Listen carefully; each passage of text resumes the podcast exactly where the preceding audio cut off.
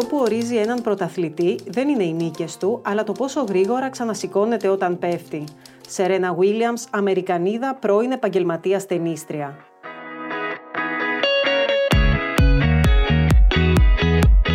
Παγκόσμια ημέρα κατά του καρκίνου του μαστού σήμερα και στην παρέα μας έχουμε τη Μαρία Χριστοφορίδου, μια γυναίκα πρωτοπόρο στην άρση βαρών, καθώς καθιέρωσε το άθλημα στην Ομοσπονδία και τη γυναίκα που κατέχει τα περισσότερα μετάλλια από όλα τα αθλήματα σε εθνικό επίπεδο. Ωστόσο, εκτός από τα βάρη που κλήθηκε να σηκώσει σε αγωνιστικό επίπεδο, η Μαρία Χριστοφορίδου επομίστηκε και αυτό του καρκίνου του μαστού. Μαζί κάνουμε μια αναδρομή στα πέτρινα χρόνια του ελληνικού αθλητισμού στη δεκαετία του 80, τότε που είχαμε ελάχιστη συγκομιδή μεταλλίων και το άθλημα της άρσης βαρών ήταν καθαρά ανδρική υπόθεση. Συζητάμε για τα εμπόδια που αυτό έβαλε στην εξέλιξή της, για το ατύχημα που τη στέρισε τη συμμετοχή στους Ολυμπιακούς Αγώνες, για τη μάχη με τον καρκίνο, για την εμπειρία του να μεγαλώνεις μόνη ένα παιδί, αλλά και για τα σχέδιά της για το μέλλον. Κυρία Χριστοφορίδου, σας ευχαριστώ πολύ που είστε εδώ.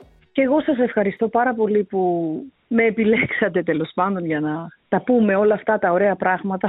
Καταρχάς, πώς πήρατε την απόφαση να ασχοληθείτε με την άρση βαρών και σε ποια ηλικία; Δεν μπορώ να πω ότι πήρα την απόφαση, δηλαδή δεν ξύπνησα ένα πρωί και είπα ότι θα κάνω αρσιβαρών. Ήμουν αθλήτρια. Εγώ μεγάλωσα στο Πανελλήνιο, δηλαδή ήμουν από 14 χρονών στο Πανελλήνιο και εκεί άρχισα με στίβο. Ήμουν ένα πολύ δυνατό και γρήγορο παιδί. Μου άρεσε πάρα πολύ ο αθλητισμός. Μετά συνέχισα, έκανα 4-5 χρόνια στίβο, μετά έκανα 5 χρόνια τζούντο που ήμουν εθνική ομάδα και αυτό δυναμικό άθλημα και μετά επειδή εκεί στο Παρελίνιο είμαστε όλοι μια οικογένεια και γνωρίζει ο ένας τον άλλο. Δηλαδή γνωρίζονται οι αθλητές τους Στίβου με την Αρσιβαρών, με τους πυγμάχους. Με... Μου είπαν τα παιδιά από την Αρσιβαρών μου λένε έλα μου λέει να δοκιμάσεις να κάνεις και λίγο και να κάνεις λίγο αρασέι, λίγο επολέζετε, να σε μάθουμε λίγο τεχνική γιατί υπάρχει προοπτική να γίνει γυναική αρσιβαρών να αναγνωριστεί. Έχει αρχίσει στο εξωτερικό. Στο εξωτερικό άρχισε το 1987, έγινε το πρώτο παγκόσμιο πρωτάθλημα και σιγά σιγά θα ακολουθήσουν και όλες οι υπόλοιπες χώρες. Και πράγματι πήγα το 1988, έκανα, άρχισα το 1988 σε ηλικία 23 ετών. Έκανα ε, κάποιες προπονήσεις και είδα ότι μου πήγαινε στο σώμα, μου πήγαινε γενικά η άρση βαρών σαν άθλημα. Είχα αποτέλεσμα, είχα ανταπόκριση στην προπόνηση. Και βέβαια ε, η απόφαση, η τελική απόφαση να αφήσω όλα τα υπόλοιπα και να ασχοληθώ με την άρση βαρών αποκλειστικά ήρθε όταν ε, ε, πήγα το 1988 στο πρώτο πανευρωπαϊκό πρωτάθλημα γυναικών που έγινε στο Σαν Μαρίνο και εκεί βέβαια πήγα χωρίς την άδεια της Ομοσπονδίας, πήγα με δικά μου έξοδα, έπαιξα εντός συναγωνισμού και ήρθα πρώτη, κέρδισα. Κέρδισα την, την κατηγορία των 60 κιλών. Ε, από εκεί που δεν το περίμενα ανέβηκα σε ένα βάθρο στο,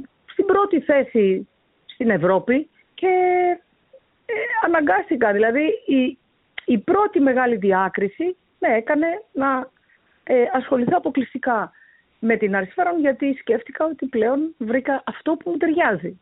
Βέβαια, θα ήθελα να πω ότι δεν, υπήρχαν, ε, δεν υπήρχε αναγνώριση ούτε η ευκολία γιατί από την Ομοσπονδία ήταν αγώνισμα που δεν, το, δεν συμπεριλαμβανόταν τότε η γυναική άρση βαρών στο πρόγραμμα της Ομοσπονδίας. Και οπωσδήποτε δεν υπήρχε χρηματοδότηση. Και υπ' αυτή την έννοια επέβαλα τη γυναική άρση βαρών. Γιατί μετά από αυτή τη διάκριση αναγκάστηκαν το 1989, τον επόμενο χρόνο, να αναγνωρίσουν τη γυναική άρση βαρών στην Ελλάδα και να κάνουν την πρώτη σύσταση εθνικής ομάδας από έναν πυρήνα κοριτσιών που υπήρχε τότε και οι οποίες αποτελέσαμε ε, τις πρώτες αθλήτριες που εκπροσωπήσαμε την Ελλάδα στο εξωτερικό και πράγματι φέραμε όχι μόνο εγώ αλλά και οι υπόλοιπες, η Γιώτα η Αντωνοπούλου, η Άννα Ιστρούμπου, η Μαρία Ιτάτσι και μετά ακολούθησαν όλα τα υπόλοιπα κορίτσια. Φέραμε πάρα πολύ καλές επιδόσεις και μετάλλια. Είδανε βέβαια και οι δικοί μας εδώ, ο ανδρικός πληθυσμός είδαν ότι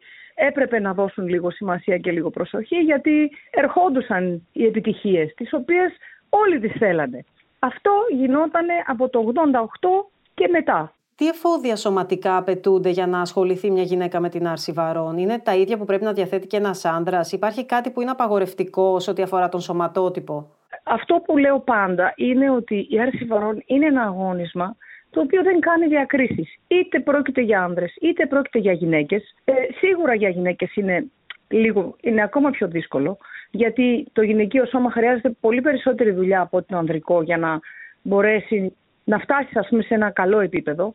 Αλλά χρειάζεται βέβαια, δηλαδή όταν, είσαι, όταν, επιλέ, όταν σε επιλέξει η άρση πρέπει να είσαι και είτε είσαι άντρας είτε είσαι γυναίκα, πρέπει να είσαι πάρα πολύ γρήγορος, πρέπει να είσαι πολύ εκρηκτικός, πρέπει να έχεις αυτό που λέμε στη γλώσσα μας καλές κλειδώσεις, δηλαδή να έχεις ελαστικότητα στις αρθρώσεις για να μπορέσεις ε, να κάνεις ας πούμε τις τεχνικές της αρσιβαρών ακόμα πιο, να, να μπορέσεις δηλαδή να, να τελειοποιήσεις τις τεχνικές της αρσιβαρών, το αράσα και το υπολέζεται. Γενικά ό,τι προσόντα πρέπει να έχει ένα αγόρι πρέπει να έχει και ένα κορίτσι. Πρέπει να έχει βέβαια και πολλά ψυχικά προσόντα. Πρέπει να έχεις υπομονή, πρέπει να έχεις επιμονή, πρέπει να έχεις μεγάλη αντοχή και καρτερικότητα γιατί η προπόνηση είναι επίπονη και πάνω απ' όλα όλες αυτές τις θυσίες τις κάνεις εφόσον σου αρέσει κάτι. Θεωρώ ότι οι γυναίκες έχουν δυνατότητες και να μην ξεχνάμε ότι όλες οι γυναίκες και γενικά όλος, όλοι οι άνθρωποι δεν είναι φτιαγμένοι να κάνουν το ίδιο πράγμα. Δηλαδή υπάρχουν γυναίκες όπως και αγόρια και κορίτσια που μπορούν να κάνουν αρσιβαρών. Διαθέτουν και το σωματότυπο που μπορεί να τους βοηθήσει να κάνουν αρσιβαρών. Όπως και υπάρχουν ε, κορίτσια τα οποία μπορούν να κάνουν ενόργανοι, μπορούν να κάνουν ρυθμική γυμναστική. Δεν θα μπορούσε ποτέ μία αρσιβαριστή να κάνει ρυθμική. Είναι άλλος σωματότυπος ένας, άλλος ο άλλος. Δεν θα μπορούσε να γίνει κολυμβήτρια ή ξέρω εγώ ένας κολυμβητή να γίνει αρσιβάριστα. Αντιλαμβάνεστε ότι υπάρχουν κάποια δεδομένα επάνω στο, στον, στον σωματότυπο και γενικά στο, στο τι απαιτήσεις έχει το κάθε άθλημα ε, από τους αθλητές του. Ποιες ήταν οι δυσκολίες που αντιμετωπίσατε ως γυναίκα σε ένα άθλημα που θεωρούνταν ανδρικό; Ακούγατε ποτέ σχόλια του τύπου «Δεν θα τα καταφέρεις», «Πού θα βρεις τη δύναμη ή την αντοχή να το κάνεις» και τελικά είναι η δύναμη σε οποιοδήποτε άθλημα θέμα φύλου; Κοιτάξτε, είναι, είναι πολύπλοκη η ερώτηση, αλλά ένα θα σας πω. Δεν τόλμησε ποτέ να μου, πεις ότι θα, να μου πει κάποιος ότι δεν θα τα καταφέρω, διότι ήδη τα είχα καταφέρει. Απλά ήξερα ότι μας βλέπανε υποτιμητικά, μας βλέπανε κάτι το ελάχιστο, δηλαδή Εντάξει, δεν είναι και τόσο σοβαρό αυτό που κάνουμε. Ήμασταν σε δεύτερη μοίρα και γενικά η αντιμετώπιση, η ανδρική αντιμετώπιση ήταν ότι εντάξει, εσείς ε, καλό θα ήταν ε, να ασχοληθείτε με κάτι πιο γυναικείο και να μην μπλέκεστε ας πούμε, ας πούμε στα πόδια μας. Όμως το 1996-97 δεν θυμάμαι, όταν αναγνωρίστηκε και όταν ψηφίστηκε από την ΔΟΕ να μπει η γυναικεία αρσιβαρών στο Ολυμπιακό πρόγραμμα, γιατί η πρώτη Ολυμπιάδα που συμμετείχαν οι γυναίκες ήταν το 2000, τότε άλλαξε γενικά το κλίμα. Βέβαια, εδώ στην Ελλάδα, επειδή είχαμε και αρκετές και καλές αθλήτριες και φέρναμε μετάλλια, ε, είχαν αρχίσει, δηλαδή η κατάσταση από το 88 μέχρι και το 96-97 είχε, είχε αλλάξει αρκετά. Δηλαδή δεν μπορώ να πω ότι δεν μας υποστήριξαν. Πάντα όμως ήμασταν υποδέστερες αυτό είναι μεγάλη αλήθεια. Παρ' όλα αυτά, ε, όταν έγινε Ολυμπιακό άθλημα, εκεί έπεσε όλο τους το ενδιαφέρον και μπορώ να πω ότι εκεί γίναμε ισότιμες, ας πούμε, με την ανδρική αρσιβαρών. Και αυτό δεν θεωρώ ότι έγινε μόνο στην Ελλάδα, αλλά έγινε και σε παγκόσμιο και σε ευρωπαϊκό και σε παγκόσμιο επίπεδο. Άρα θεωρείτε ότι σήμερα έχουν αλλάξει πολλά πράγματα και ότι ο δρόμος είναι πιο στρωμένος για τις γυναίκες που θέλουν να ασχοληθούν; Σήμερα εκ των πραγμάτων έχουν αλλάξει πολλά πράγματα. Είμαστε στο 2023, η γυναική αρσιβαρών είναι σε πάρα πολύ υψηλό επίπεδο. Υπάρχουν χώρες οι οποίες έχουν ε, όχι εκατοντάδες, χιλιάδες αθλήτριες και, δεν, και εντάξει, κυρίως ασιατικές χώρες. Αλλά όμως υπάρχουν χώρες όπως στην Ευρώπη όπως η Ισπανία οι οποίες ε, έχουν τέτοια ανάπτυξη και έχουν κάνει τόση δουλειά όχι μόνο στη γυναική αρσιβαρών, γενικά στον αθλητισμό που είναι πράγματι αξιέπαινες. Εμείς εδώ δυστυχώς, ε, δυστυχώς ακόμα είμαστε αρκετά πίσω. Και λυπάμαι που το λέω αυτό. Θα έρθουμε και σε αυτό το θέμα, αλλά θα ήθελα να σας ρωτήσω πρώτα για τη συμμετοχή στους Ολυμπιακούς. Ε, ήταν και αυτή ένα όνειρό σας. Ωστόσο, λόγω ενός ατυχήματος δεν καταφέρατε να λάβετε μέρος. Τι ακριβώς συνέβη; Δυστυχώς πολλά πράγματα και πολλές καταστάσεις αλλιώς εμείς τις σκεφτόμαστε και τις βάζουμε σε πρόγραμμα και τελικά αλλιώς σου βγαίνει. Εγώ ήθελα να παίξω στην πρώτη Ολυμπιάδα που συμμετείχαν γυναίκες το 2000 και αυτός ήταν ο αθλητικός μου στόχος τη στιγμή που την προηγούμενη όλη δεκαετία του 90 ε, ε, ε, μάζεψα 17 παγκόσμια μετάλλια, 3 χρυσά, 6 αργυρά, 8 χάλκινα και ήμουνα πάντα μέσα στην τριάδα στο πανευρωπαϊκό με πάρα πολλές πρώτες θέσεις σε ευρωπαϊκό επίπεδο και Ευρωπαϊκής Ένωσης και πολλά τουρνουά και πολλές προσκλήσεις και πολλή αναγνώριση και ο, ο τελικός μου στόχος τελικά δεν επετεύχθη διότι, διότι ε, τελικά ε, μου ήρθαν τόσο ανάποδα τα πράγματα. Είχα ένα τροχαίο 11 Μαρτίου του 1999, δηλαδή ένα χρόνο πριν την Ολυμπιάδα, εκεί που εγώ θα έπρεπε να είμαι σε full προπόνηση, εκεί παθαίνω το τροχαίο, μένω εκτός 4-5 μήνες, μένω στο κρεβάτι και όταν σηκώθηκα μετά από το Μάρτιο, σηκώθηκα το Σεπτέμβρη και να ξαναμπω στην προπόνηση, πλέον είχα χάσει όλο το, το, το μυϊκό μου ιστό, είχα χάσει... Είχα, είχα, δεν ήμουν πλέον αρσιβαρίστρια, ήμουν χορεύτρια. Δηλαδή ήμουνα, ήθελα τουλάχιστον δύο χρόνια μέχρι να μπορέσω να ορθοποδήσω και να μπορέσω πάλι να ξανασηκώσω στο, σε, σε εξίσου καλό επίπεδο. Όμως τότε ήταν που εγώ έπρεπε να πάρω μια απόφαση και λέω τέρμα δεν γίνεται, δεν μπορώ να πάω το 2004 διότι το 2004 θα ήμουν αρκετά πολύ μεγάλη για να μπορέσω να συναγωνιστώ σε πολύ υψηλό επίπεδο. Ήδη είχα αρκετά χρόνια στην πλάτη μου προπόνησης. Προβλήματα υπήρχαν με τα γόνατά μου, με διάφορα τέτοια θέματα. Οπότε έπρεπε να πάρω την απόφαση να σταματήσω, να μάτσεψω στο μυαλό μου και να δω τι άλλο θα κάνω. Και εκεί που εκ των πραγμάτων αναγκάζομαι να σταματήσω, το 99, ας πούμε το Σεπτέμβριο-Οκτώβρη, έβλεπα ότι δεν γινόταν, δεν, δεν, δεν γινόταν, δεν, δεν τράβαγε το σώμα πλέον. Τον επόμενο χρόνο, πριν προλάβει να αδειάσει η ζωή μου, μένω έγκυος, χωρίς να το καταλάβω, χωρίς να, τι να σας πω, χωρίς να το επιδιώξω. Εκεί που άδειασε η ζωή μου γέμισε. Ξαφνικά. Και το 2000, το Δεκέμβρη έκανα το γιο μου. Οπότε δεν, μου δεν είχα και πολλά περιθώρια. Ούτε να στεναχωρηθώ πολύ, ούτε να σκεφτώ πολλά πράγματα. Διότι είχα ένα άλλο τεράστιο θέμα το οποίο μου άλλαξε τη ζωή. Δηλαδή, μια εγκυμοσύνη και το να φέρεις στον κόσμο ένα παιδί είναι τόσο μεγάλη ευθύνη που δεν μπορείς να σκεφτείς τώρα τίποτα άλλο. Δεν μπορείς να σκεφτείς τα του εαυτού σου. Πρέπει να δώσεις τα πάντα σε αυτό το παιδί που έρχεται στον κόσμο. Οπότε αντιλαμβάνεστε ότι αφοσιώθηκα σε αυτόν και μέχρι σήμερα σε αυτόν είμαι αφοσιωμένη. Πώς βιώσατε αυτόν τον νέο σας ρόλο; Εντάξει, στην αρχή ήταν δύσκολα, ήταν περίεργα, ήταν κάτι πολύ μακριά από μένα, κάτι που δεν το περίμενα. Αλλά όμως η αλήθεια είναι ότι εντάξει, και όλες οι μαμάδες το ξέρουν αυτό, ειδικά στο πρώτο παιδί, όταν, όταν συμβαίνει και έρχεται στον κόσμο, είναι, είναι σαν να παθαίνεις μέσα σε ένα τεράστιο σεισμό και πέφτουν όλα, όλα όσα νομίζεις ότι είχαν αξία στο παρελθόν, όλα ισοπεδώνονται και εκμηδενίζονται μπροστά στην αγάπη που έχεις για αυτό το πλάσμα. Λοιπόν, ε, κάπως έτσι συνέβη και με μένα και όταν πραγματικά έφερα στον κόσμο το γιο μου, δεν με ενδιαφέρε, δεν με ενδιαφέρε τίποτε άλλο.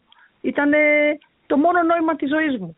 Οπότε και η μεγάλη αγάπη μέχρι και σήμερα. Οπότε αντιλαμβάνεσαι ότι δεν, εντάξει, στεναχωρήθηκα βέβαια που δεν έπαιξα σε μια Ολυμπιάδα, αλλά κατάλαβα ότι δεν είναι τελικά αυτή η πραγματική ζωή. Δεν είναι μόνο τα μετάλλια. Καλά τα μετάλλια. Καλές οι διακρίσεις, αλλά η πραγματική ζωή έχει και άλλες ομορφιές οι οποίες είναι ανεκτήμητες. Και μία από αυτές είναι και το παιδί. Ε, σας πικραίνει όμως λίγο έστω ακόμα και σήμερα, δηλαδή θα μπορούσατε να πείτε ότι είναι μια κρυφή πληγή, ένα αποθυμένο; Εντάξει, είναι αποθυμένο, εντάξει, δεν μπορώ να πω ότι δεν είναι γιατί θα έπαιρνα, θα έκλεινα ας πούμε, την καριέρα μου με ένα Ολυμπιακό μετάλλιο.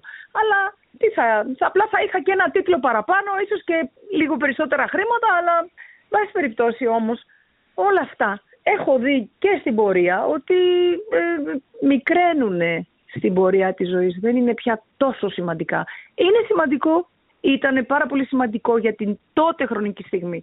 Αλλά στην πορεία της ζωής σου βλέπεις ότι άλλα είναι τα πιο σημαντικά. Σίγουρα. Ε, μου έχει αφήσει ένα κάρβουνο μέσα μου. Αλλά ε, δεν θα πεθάνουμε κιόλας. Εντάξει.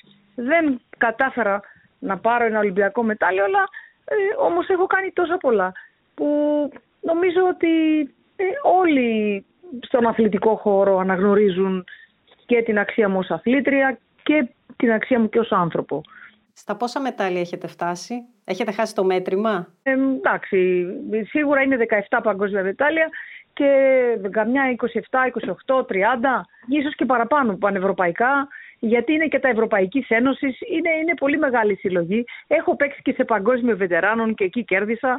Γενικά, ε, άμα γεννιέσαι αθλήτρια, άμα γεννιέσαι αθλητής, είσαι αθλητής μια ζωή. Δηλαδή, δεν αφήνω ε, πρόσφατα, ας πούμε, έπαιξα σε, σε ένα ευρωπαϊκό πρωτάθλημα εργασιακού αθλητισμού στη Γαλλία φέτος τον Ιούνιο. Έριξα σφαίρα.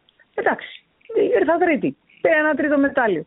Λοιπόν, μ' αρέσει να, να κάνω κάτι. Δηλαδή, όταν, είναι αυτό που σας λέω, όταν γεννιέσαι αθλητής, είσαι αθλητής. Πάντα κυνηγάς, ας πούμε, όχι τη διάκριση, τη συμμετοχή πλέον, τη χαρά της συμμετοχής. Αισθανθήκατε ποτέ ότι σας αντιμετώπισαν ως αθλήτρια β' κατηγορίας επειδή δεν πήγατε στους Ολυμπιακούς; Ναι, βεβαίως. Φυσικά και το έχω αισθανθεί, αλλά σας πληροφορώ ότι δεν με απασχολεί ούτε με κόφτει ιδιαίτερα. Δηλαδή, εντάξει, μπορεί να μην είμαι Ολύμπιαν ή μπορεί να, είμαι, να μην είμαι στο σύλλογο των Ολυμπιονικών, αλλά Σας πληροφορώ ότι δεν παίζει και κανένα ιδιαίτερο ρόλο αυτό. Και, δεν, και θεωρώ ότι πλέον δεν με αγγίζει καν. Εντάξει, θα ήταν και κάτι ακόμα παραπάνω, αλλά όπως σας είπα, στη ζωή υπάρχουν πολύ περισσότερα και πολύ πιο ωραιότερα πράγματα που πρέπει να δώσουμε μεγαλύτερη σημασία. Να πάμε λίγο πίσω στο θέμα της μητρότητας. Εδώ και 13 χρόνια μεγαλώνετε μόνοι σας τον γιο σας. Πόσο δύσκολο είναι αυτό; Ναι, η αλήθεια είναι ότι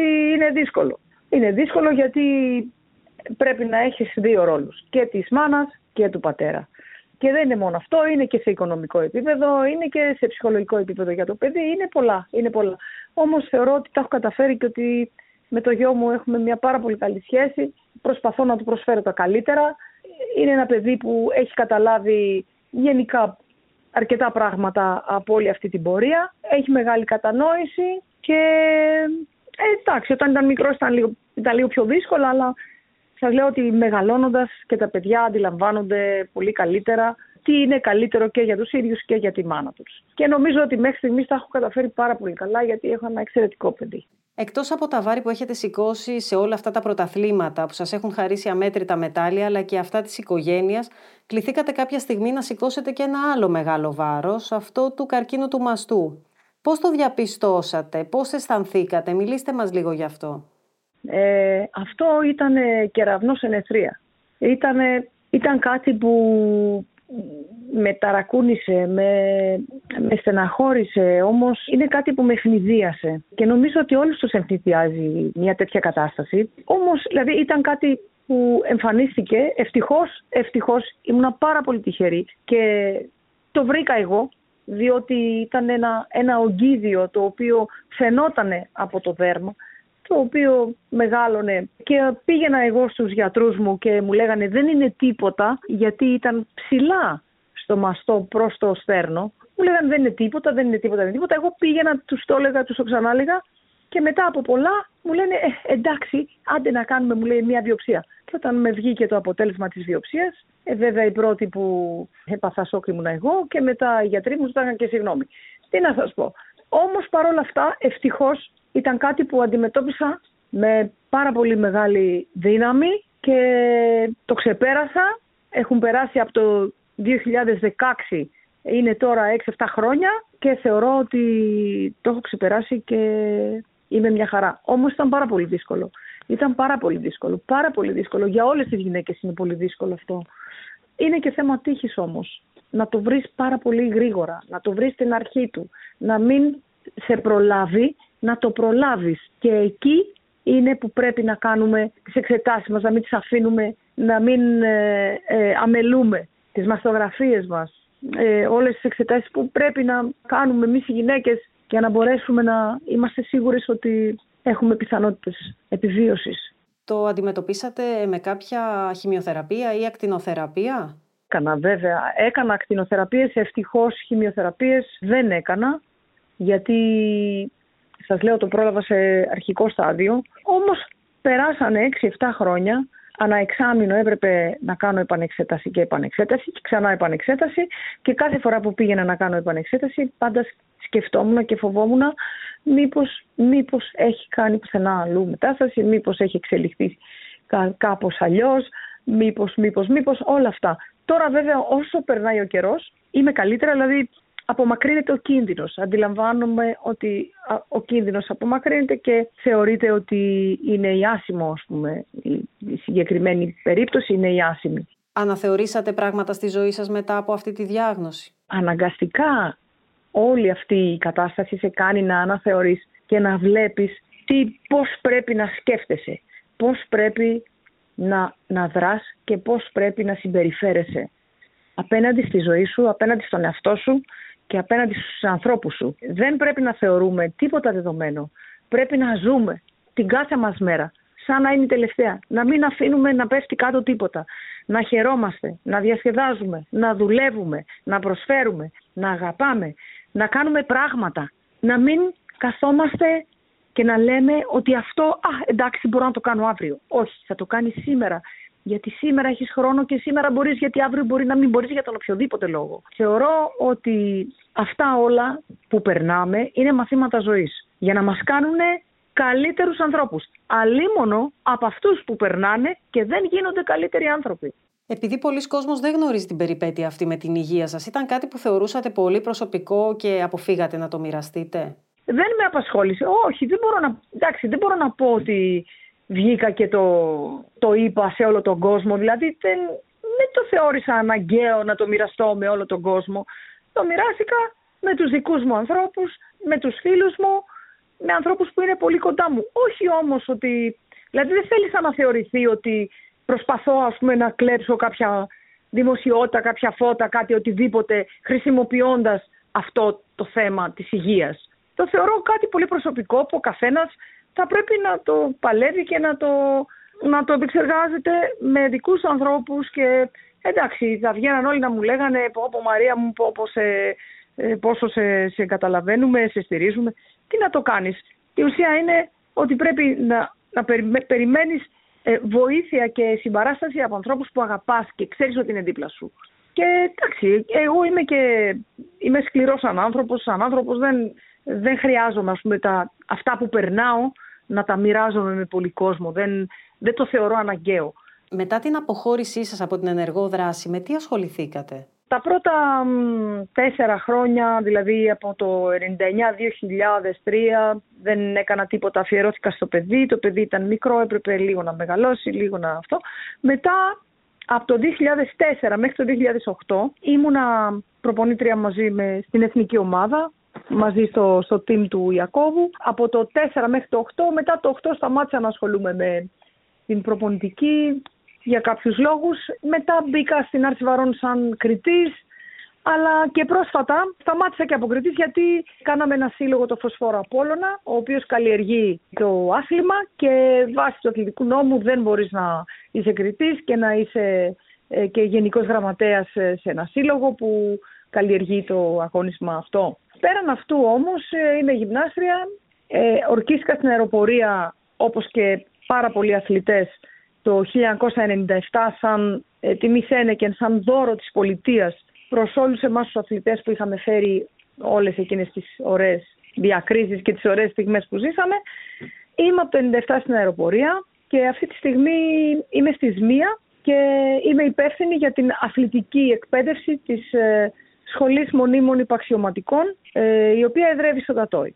Κυρία Χριστοφορίδου, το καλοκαίρι έχουμε τους Ολυμπιακούς στο Παρίσι. Βλέποντας τις αλλαγές που έχουν συντελεστεί στο πέρασμα των χρόνων, αν λάβουμε υπόψη μας και το γεγονός ότι πλέον η συμμετοχή στους Ολυμπιακούς Αγώνες είναι στο 50-50 σε ό,τι αφορά την εκπροσώπηση ανδρών και γυναικών, αισθάνεστε ικανοποίηση, ε, σκέφτεστε ότι βάλατε κι εσείς το δικό σας λιθαράκι, τουλάχιστον σε εθνικό επίπεδο; Εννοείται ότι αισθάνομαι ικανοποίηση και μεγάλη χαρά εφόσον βλέπω ότι η γυναική άρση βαρών είναι στο 50-50 όμως μην ξεχνάμε ότι θέλαν πάρα πολύ να βγάλουν την ε, άρση βαρών, όχι μόνο τη γυναικεία, γενικά την άρση βαρών θέλαν από τη ΔΟΕ να τη βγάλουν για όλους αυτούς τους λόγους τέλος πάντων, για τις κακές στιγμές που έχει δώσει το συγκεκριμένο άθλημα με υπετιότητα κάποιων ανθρώπων. Ε, και θέλαν, θέλαν πάρα πολύ να, να βγει από το Ολυμπιακό πρόγραμμα η άρση βαρών αλλά τελικά ευτυχώς ε, αναθεωρήθηκε αυτή η άποψη και από ό,τι μάθαμε και από ό,τι ανακοινώσαν και πρόσφατα ε, δεν θα βγει η Άρση Βαρών από το Ολυμπιακό πρόγραμμα, όμως θα πάει με, με, με σχετικά πολύ μικρό αριθμό αθλητών και αθλητριών στο Παρίσι. Πιστεύω όμως ότι στην πορεία, πιστεύω, είμαι, είμαι αισιόδοξη ότι θα έχουμε πολύ καλή πορεία και θα ξαναπάρουμε πάλι ως Άρση Βαρών, ως αγώνισμα, θα ξαναπάρουμε την θέση που κατήχαμε και την αξία που έχουμε θα, θα αναγνωριστεί τέλος πάντων η αξία όλου αυτού του, του αθλήματος και του κόσμου της Αρσιβαρών. Τα τελευταία χρόνια η Άρση Βαρών δεν έχει δώσει κάποια σπουδαία διάκριση. Θα σας ενδιέφερε να ασχοληθείτε με τα διοικητικά ώστε να δημιουργηθεί μια νέα Dream Team; Εντάξει, ποτέ δεν λέω όχι, αλλά δεν θεωρώ ότι είναι και εύκολο. Γιατί για να γίνει αυτό το πράγμα, για να γίνει αυτή, αυτό, αυτή η Dream Team again, again θα πρέπει να, συντελ, να συντελεστούν, να, να, να γίνουν κάποια πράγματα. Από τη στιγμή που έχουν σταματήσει τα κίνητρα των αθλητών, έχουν κοπεί. Δηλαδή η χρηματοδότηση, τα χρήματα είναι πολύ λίγα. Δηλαδή γενικά δεν μπορείς να συντηρήσεις εθνική ομάδα όταν δεν έχεις ένα καλό budget. Είναι πολύ δύσκολο πλέον να, να γίνει αυτό που έγινε τότε. Το μόνο που θα μπορούσαμε να κάνουμε είναι μια συντονισμένη προσπάθεια η οποία θα στοχεύει σε, στην προσέγγιση περισσότερων παιδιών από πιο μικρή ηλικία για να γνωρίσουν και να ασχοληθούν με το άθλημα και θεωρώ ότι αυτή η μαζικότητα θα φέρει την ανάπτυξη και θα φέρει ίσως τους ερχόμενους, τους, τους επόμενους Ολυμπιονίκες. Αλλά βέβαια όλα αυτά γίνονται με προγραμματισμό, γίνονται με όρεξη, με θέληση, με δουλειά, με, με, με με κάποιο μπάζετ, με πολλά που δεν ξέρω αν τελικά η Ομοσπονδία ίδια είναι σε θέση να παρέχει στους αθλητές. Ίσως κάποια στιγμή στο μέλλον ίσως ασχοληθώ, αλλά το θεωρώ και πάλι λίγο δύσκολο γιατί εμένα η ζωή μου τώρα είναι σε άλλα, σε άλλα πλαίσια και εντάξει ποτέ δεν λέω ποτέ και θα δούμε, θα δείξει. Να κλείσουμε με κάποιες αναμνήσεις που μπορεί να έχετε από εκείνα τα χρόνια. Τι θυμάστε πιο έντονα από εκείνη την εποχή που ήσασταν κάτω από την μπάρα; Ε, τι θυμάμαι έντονα. Έντονα θυμάμαι την, την πρώτη μου συμμετοχή στο πρώτο πανευρωπαϊκό το 1988 που έχω πάει μόνη μου χωρίς να ξέρω κανέναν, χωρίς να με ξέρει κανείς και μου, λένε, μου λέει ο πρόεδρος της Ευρωπαϊκής Ομοσπονδίας ότι κοίταξε κορίτσι μου θα παίξεις εντός συναγωνισμού γιατί ζήτησα εγώ να παίξω εκτός συναγωνισμού, εφόσον πήγα εκεί με δικά μου έξω να δω τους αγώνες. Μου λέει θα παίξεις εντός συναγωνισμού, αλλά αν και εφόσον κερδίσεις κάποιο μετάλλιο και η χώρα σου μας κάνει κάποια ένσταση, θα πρέπει, μου λέει, να σου αφαιρέσουμε. Και εγώ βέβαια σκεφτόμουν να λέω τι, τι μετάλλιο λέει αυτός τώρα. αν είναι δυνατόν, έβλεπα εγώ εκεί ομάδες όπως οι Ουγγαρέζες, οι Βουλγάρες που ήταν ήταν ομαδάρες τότε. Και τελικά όταν κέρδισα και ανέβηκα στην πρώτη θέση, κέρδισα και τη Βουλγάρα και την Ουγγαρέζα, εκεί άρχισα να προβληματίζομαι. Δηλαδή δεν, δεν χάρηκα τόσο πολύ, γιατί σκέφτηκα ότι μπορεί να μου κάνουν καμιά ένσταση οι δικοί μας, από την Ομοσπονδία οι δικοί μας, κάτι που δεν τόλμησαν. Δεν τόλμησαν, γιατί γυρνώντας στην Ελλάδα με στήριξαν πάρα πολύ. Ο δημοσιογραφικός κόσμος με στήριξε πάρα πολύ και γι' αυτό και έχω και πολύ αγαπημένους φίλους από εσάς και δεν τόλμησαν να κάνουν καμία ένσταση. Οπότε το μεταλλιάκι μου το έχω από τότε. Το πρώτο μου μετάλλιο. Άλλη ακόμα εξαιρετική στιγμή, η πιο ωραία στιγμή στην καριέρα μου, ήταν το 1990 στο Σεράγεβο, παγκόσμιο πρωτάθλημα, όταν κέρδισα πρώτη θέση πρώτη στο Αρασέ, πρώτη στο ΖΕΤΕ, πρώτη στο σύνολο και εκεί πλέον κατάλαβαν οι δικοί μας πιο πολύ, γιατί οι ξένοι είναι πιο ανοιχτόμυαλοι, ότι εδώ έχουμε να κάνουμε με μια πάρα πολύ καλή αθλήτρια. Είδαν, σύγκριναν και είδαν περί τίνος πρόκειται και είπαν ότι εντάξει πρέπει να το, να το δούμε γενικά όλο το θέμα λίγο με περισσότερη σοβαρότητα. Εξαιρετικές στιγμές να ανεβαίνεις στο βάθρο, να κερδίζεις Κινέζα, οι Κινέζες αίτητες όλη τη δεκαετία του 90 και του 2000 μέχρι και σήμερα. Γιατί είναι, είναι χιλιάδες ας πούμε οι αθλήτριες, είναι τεράστιο το νούμερο. Ήταν εξαιρετική στιγμή, απίστευτη, απίστευτο να ακούγεται ο εθνικός ύμνος. Αλλά και η δεύτερη θέση, δύο φορές που έχω έρθει δεύτερη σε παγκόσμιο πρωτάθλημα και εκεί είναι, τι να σας πω, έχω ζήσει πάρα πολύ μεγάλες στιγμές και ε, δεν θεωρώ ότι εντάξει, μια στιγμή, η μόνη στιγμή που δεν έχω ζήσει είναι στην Ολυμπιάδα, αλλά εν πάση περιπτώσει δεν είμαι και στερημένη από μετάλλια, ούτε από διακρίσεις. Κάθε άλλο. Ούτε καν και από αναγνώριση. Κυρία Χριστοφορίδου, να κλείσουμε με αυτό το χαρούμενο μήνυμα και όλη αυτή την ικανοποίηση που σας έχουν δώσει αυτές οι διακρίσεις. Σας ευχαριστούμε πάρα πολύ για τη συζήτηση.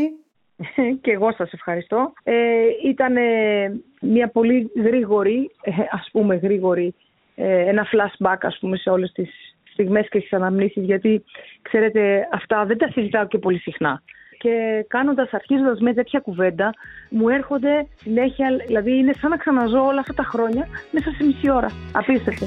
Να είστε καλά, ευχαριστούμε πολύ. Και εγώ ευχαριστώ.